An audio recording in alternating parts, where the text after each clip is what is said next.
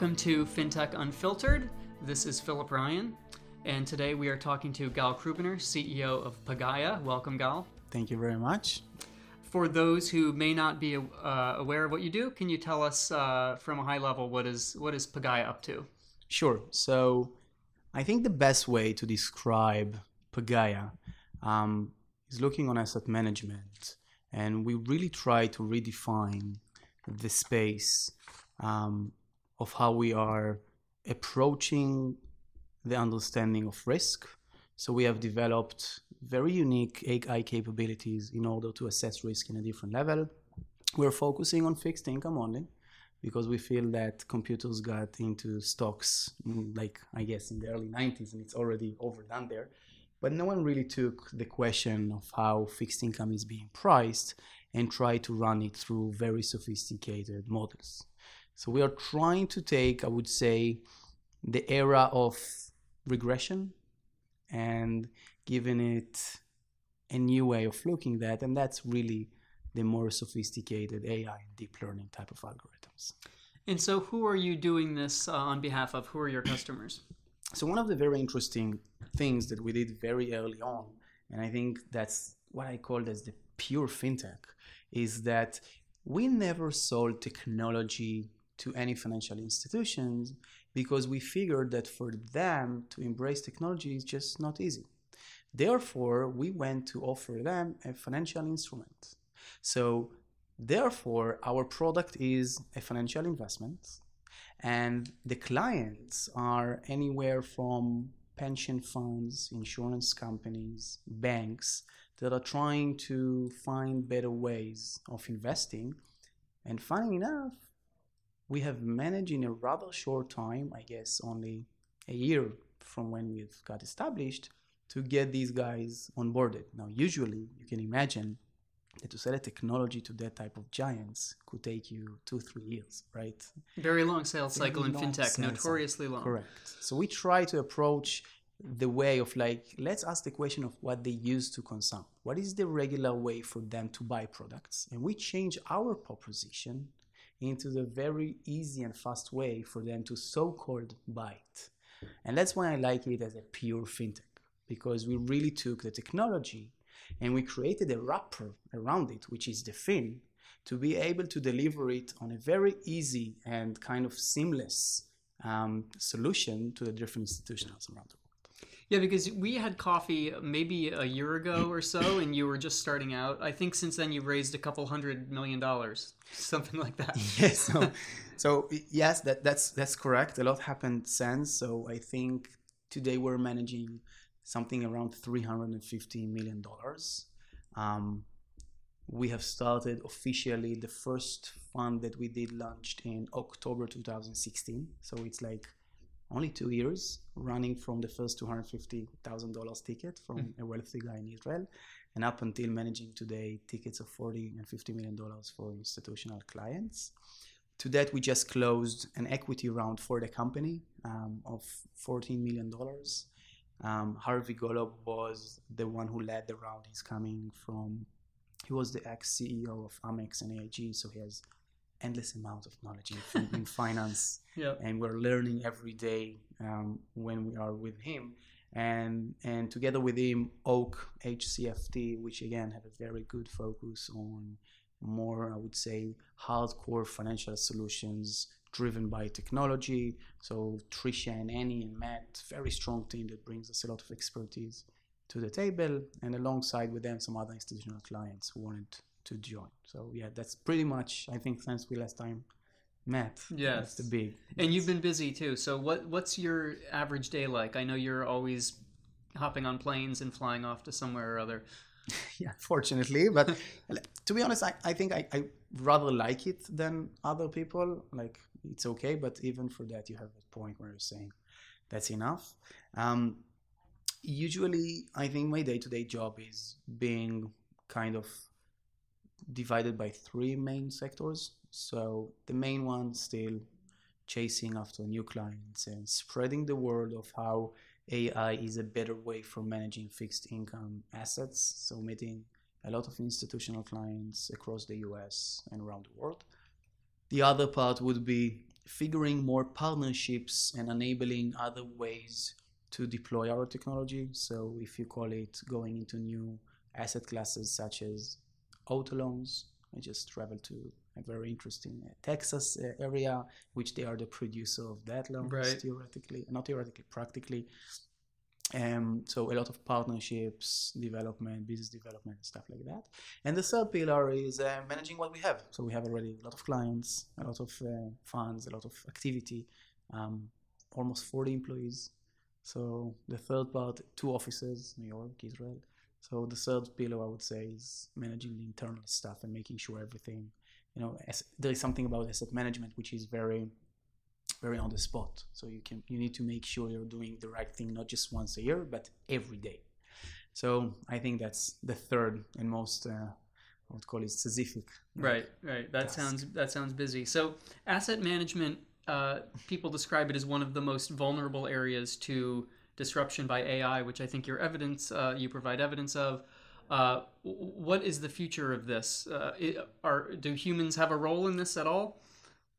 So it's it's it's a great uh, it's a great question, um, and I think that we can observe other type of changes that happen with AI and understand where it's leading us to. Um, anywhere from what I said before, equities trading, which you know the, the, the employees, so to speak, moved from traders, portfolio managers, and, and other fundamental analysis to computer science programmers, um, to you know uh, physicians um, and mathematicians and some other things. So I think will be a shift of the type of employees in that industry, and you can see the same in driverless cars. So back in the days, it was all about drivers, right? Today, it's more about how we develop the computer who will do it alone. So I think the same type of, of change we're gonna we're gonna see um, in in asset management. And interestingly enough, on the credit side, the same type of employees or people that worked there 40 years ago are the same ones today. Mm. And I think that Have their jobs changed significantly? no, Hmm. Almost nothing has changed. They're still looking on balance sheets and on income statements and stuff like that It's amazing. it's amazing. And you think about an equity trader, like if you will ask a Wall Street guy, how many how many equity trader he knew in the 90s and how many know now? The answer is almost zero today, right? Now, how many portfolio managers or traders in fixed income you know around the world? Still bunch of them. These type of areas are very valuable because they are still 40 years behind other places. And the solutions are coming, you think, that are going to to So- disrupt this? the big disruption that managed to move that in the past and maybe we'll do that in the future is when the type of um, i would call it marketplaces for trading is becoming electronically traded so it's starting to happen. It happened a lot in consumer credit in the us everything is almost electronically auto loans etc and the question is when it will start happening in high yield bonds senior loans and other asset classes.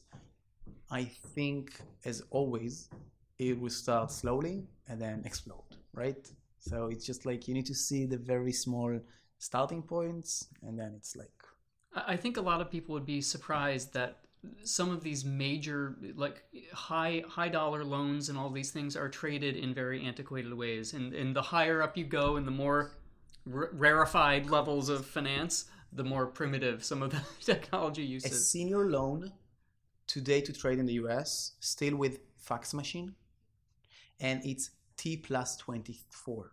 Wow. So it takes 24 days to settle that things. Now, you know, I think in there is a place where potentially it will happen before even the senior loans and the very high traded bonds, where AI I think is going to have a lot of impact. And again, mainly because a lot of money, VC money, is being dropped there. Real estate. Mm. So if you look on what Matt Harris is doing from Bain, he targeted real estate as one of the most interesting areas where things can move from the very slow, you know, paper discussion, mortgages to something which is more electronically approval and, and, and people are changing that type of of um, processes. And when these processes are being changed, it allows us as the backdoor of the, the, the call it the, the ones who are providing the liquidity for that, to be able to look on it on ways that was not being able to look on it before. Right. And that's where I think AI and investing is going to have a lot of change. So we are kind of think about us as a predators who are looking to see where there is a new world that data is becoming the most interesting part and not just the access. And then we're after that and trying to squeeze the most data and capabilities from it. And if you speak about Roofstock, Roofstock is allowing you to buy a home with a click today. Mm-hmm. So for us, it's obvious that the next place we're going to play in is buying homes through Roofstock. we don't have the manpower and the money yet to do that, yeah. but we're going to get there. Right. Because that's a perfect place where if you come with capabilities of understanding how to price risk, you will be better off just looking in the neighborhood. And there is always this this this, this belief that and it started the same consumer credit that people are no, you need to look in the eyes in the in the guy eyes. Right, right, right. Like a credit officer will know better than machine. Right. The same thing here. People will say, "No, a brokerage that is coming from a very specific area will have a better understanding." That's the last defense of any in- dying industry. You need to look the person in the eye. Correct. Well, yeah. so there's there's so much more data available. So you talk about real buying real estate. I can look and I can see what all my neighbors' houses are worth, and I can see all this information. So much more than in the past data is the fuel of AI. So it, it's only. It, it's I'm going to use that one. Oh yeah, so I'm going to use that one. So it's a natural flow right into these systems that are that are empowering people more transparency, uh, more information, more speed. But I hadn't heard that about uh, Matt Harris. I mean, that's interesting. So he's uh, that's he's in, that's his current focus. And his current focus from the other side, from how easy it is for the call it the borrower, the person to buy house, to sell house. So like VCs are usually looking on the consumers. Right. They're trying to offer them like they're trying to back companies who can offer a better or easy way to do things. Right. Again, being very um, very hard cut here, but trying to just to, to give the the 50 cents of it. So he is investing a lot in these places and some others too, making it easier and more transparent, as you said, to be able to do the things. And for us it's making it, it's that's the producer of the fuel that you just mentioned right? That's the mining of the fuel. Right right. so they are investing in a lot of companies. They're creating this availability of data and the ability to kind of buy and sell easily. And for us that's what we need as a setup to move to the next place. Right right so, talking about 2019, everyone says, well, AI uh, is going to transform all areas of financial services what do you look at more specifically as what's going to be uh, new technologies or, or new services available in 2019? So, in, in terms of new services, I believe that, again, from the very simple consumer who will be able to do many more things with, like, I think the human interaction is going down and down in finance. Mm-hmm, and we mm-hmm. see that even from very simple rules that people are coming and saying, just don't do the very basic mistakes of selling when it's low and buying when it's high. And up until trying even to predict what will be the behavior of the person and trying to give, you know, the kind of counter to it. So if you will ask me in 2019, again, it's a bit it's a bit tough to speak in, in 12 months time because it's a very short time in hmm. terms of technology. But still, having said that, I think that 2018 was the year where different big organizations finally understood that this is the way to move forward. I think that 2019 is going to be a year of a lot of planning. So, if you ask any major institutional institutional investor or big asset manager. In their 2019 uh, work plan they have deployment of ai mm-hmm, now mm-hmm. they are in the stage the stage of figuring it out. Still the amount of data scientists who are working in blackrock whatever is low. Mm. whatever is being called as a quant in finance is not really a quant in data science. It's two different words and I think 2019 will be the first year where you will start to see not just the newspaper is talking about that, but real dollars are going into that, and not just by the VCs, Hmm. but by the big institutions. And that's what we saw as the first change in 2019. Sorry, 18. Yep. And yep. we think it's going to become more, you know, actionable in 2019. Right. On the consumer side, I thought 2018 was a year of erosion of trust in the tech companies, right? We suddenly people, well, Facebook obviously is a flaming yeah. plane crash. Uh, but people people are losing faith in people. There's a growing awareness of the, their data going out there and, and a lack of trust in how it's being used. I don't know. Maybe I'm overestimating. No, I fully agree. awareness. But I think that on the other way, if you speak about um, financials, f- like financial companies to consumers, yep. like fintech companies, Yeah. I think the opposite. Think about that. For the first time in history, um, Goldman Sachs sh- um, introduced right, Marcus, right, right? right. They got billions of dollars from different people in the US. Now, if you will ask someone 10 years ago, and you will tell him you will put money in a place where you cannot speak with a person, it's only electronically available, and so on and so forth, he will tell you, no way, Right. right? And Robinhood is another example, a great example for that. And it's Um, Goldman Sachs, right? People ten years ago, people hated Goldman Sachs. Correct. So, so I think that I fully agree with you on the on the social media Yeah. and the very call it um, um, more data driven kind of companies for that things, but Right. In pure finance, I think the opposite. I think people start to believe that yes, maybe computer can do better than the people. Like I don't read like in our age, people don't want to speak with the banker. We hmm. don't want to speak with the banker, right? So I, I think like the the the, this, the the understanding that you can have a trust not just between people but between people and machines is Right. starting to be created in finance more than everywhere. That's a really interesting observation. I, I always quote this guy, Gene Pranger, who was one of the pioneers of video banking. So he created this service where you could choose any means of interacting with your banker. He said 99% of people choose text when it comes down to it. Crazy. Everyone loves to text. Um, so what about these crazy markets? What what how do you make sense of what's going on every day? I'm scared to look at the at the Dow Jones every day. So disclaimer here, I'm super happy. so I'm biased. and I will explain a bit why. when everything is so nice and you can just whatever smart or so-called stupid money is just putting it in S&P and creating 8% Very a year. gently rising. That's Correct. good for the dumb money. Th- th- there is a big question of why you need anyone in in, finan- in finance management, right? In Right. asset management. Now, this is a great reminder for me that there is much more into finance than just buying a passive ETF in S&P 500, right?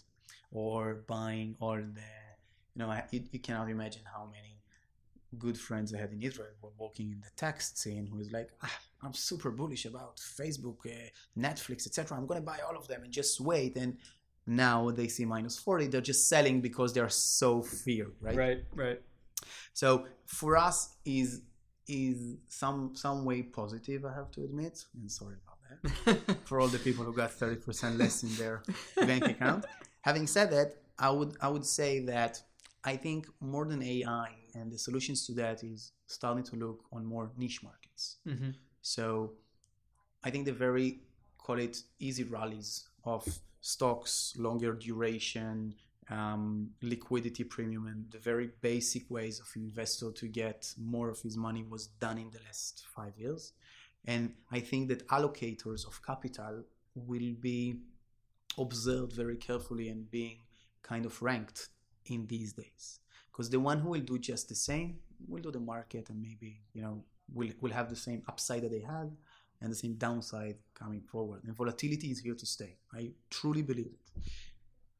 I think that the one who will have guts Mhm. and will start to ask the question of how we are reducing volatility while keeping the same ability to create the upside, these are going to be the winners. hmm And what we're seeing is that since everything started, call it two, three months ago, the demand for our product, for niche markets, for consumer credit, for auto loans, for others, is becoming more and more like dominant in this space of these social clients. hmm So they are looking to find their biggest problem is that they need to deploy money and they have new money coming in every day.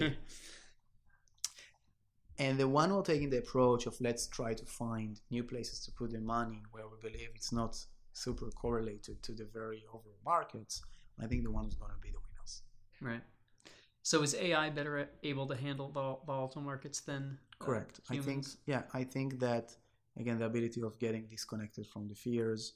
I think The emotional- the emotional part. Right. I think that sometimes we we have biases in you know sometimes even you think something is very extraordinary and then you're asking okay how much standard deviation it is which is the very basic way of asking how random is that or how or how unique it is. Mhm. and you will be surprised that the human mind is considered everything much more kind of extreme than what it is actually is Right. so I think we're we're we're a creatures who are set up to like what we saw yesterday and to believe it and to hope it will be the same as tomorrow. And if anything's changing a bit, we think the world is gone. The world is not gone. Everything is fine. I think computers are better at that than human beings.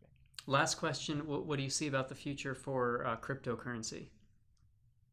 Wow, that's a good. because I'm coming like in that I'm a bit more traditional guy Yeah. because I'm dealing more with the institutional yeah. Did institutions ever show any interest? Zero. Yeah. zero Yeah. that's like i i think that this is one of the great examples of how media and ability to influence the audience is pushing things to places which are irrational i think and again now everyone says it so it's not that unique but i said it even before that a crypto as a technology could still still exist as a currency.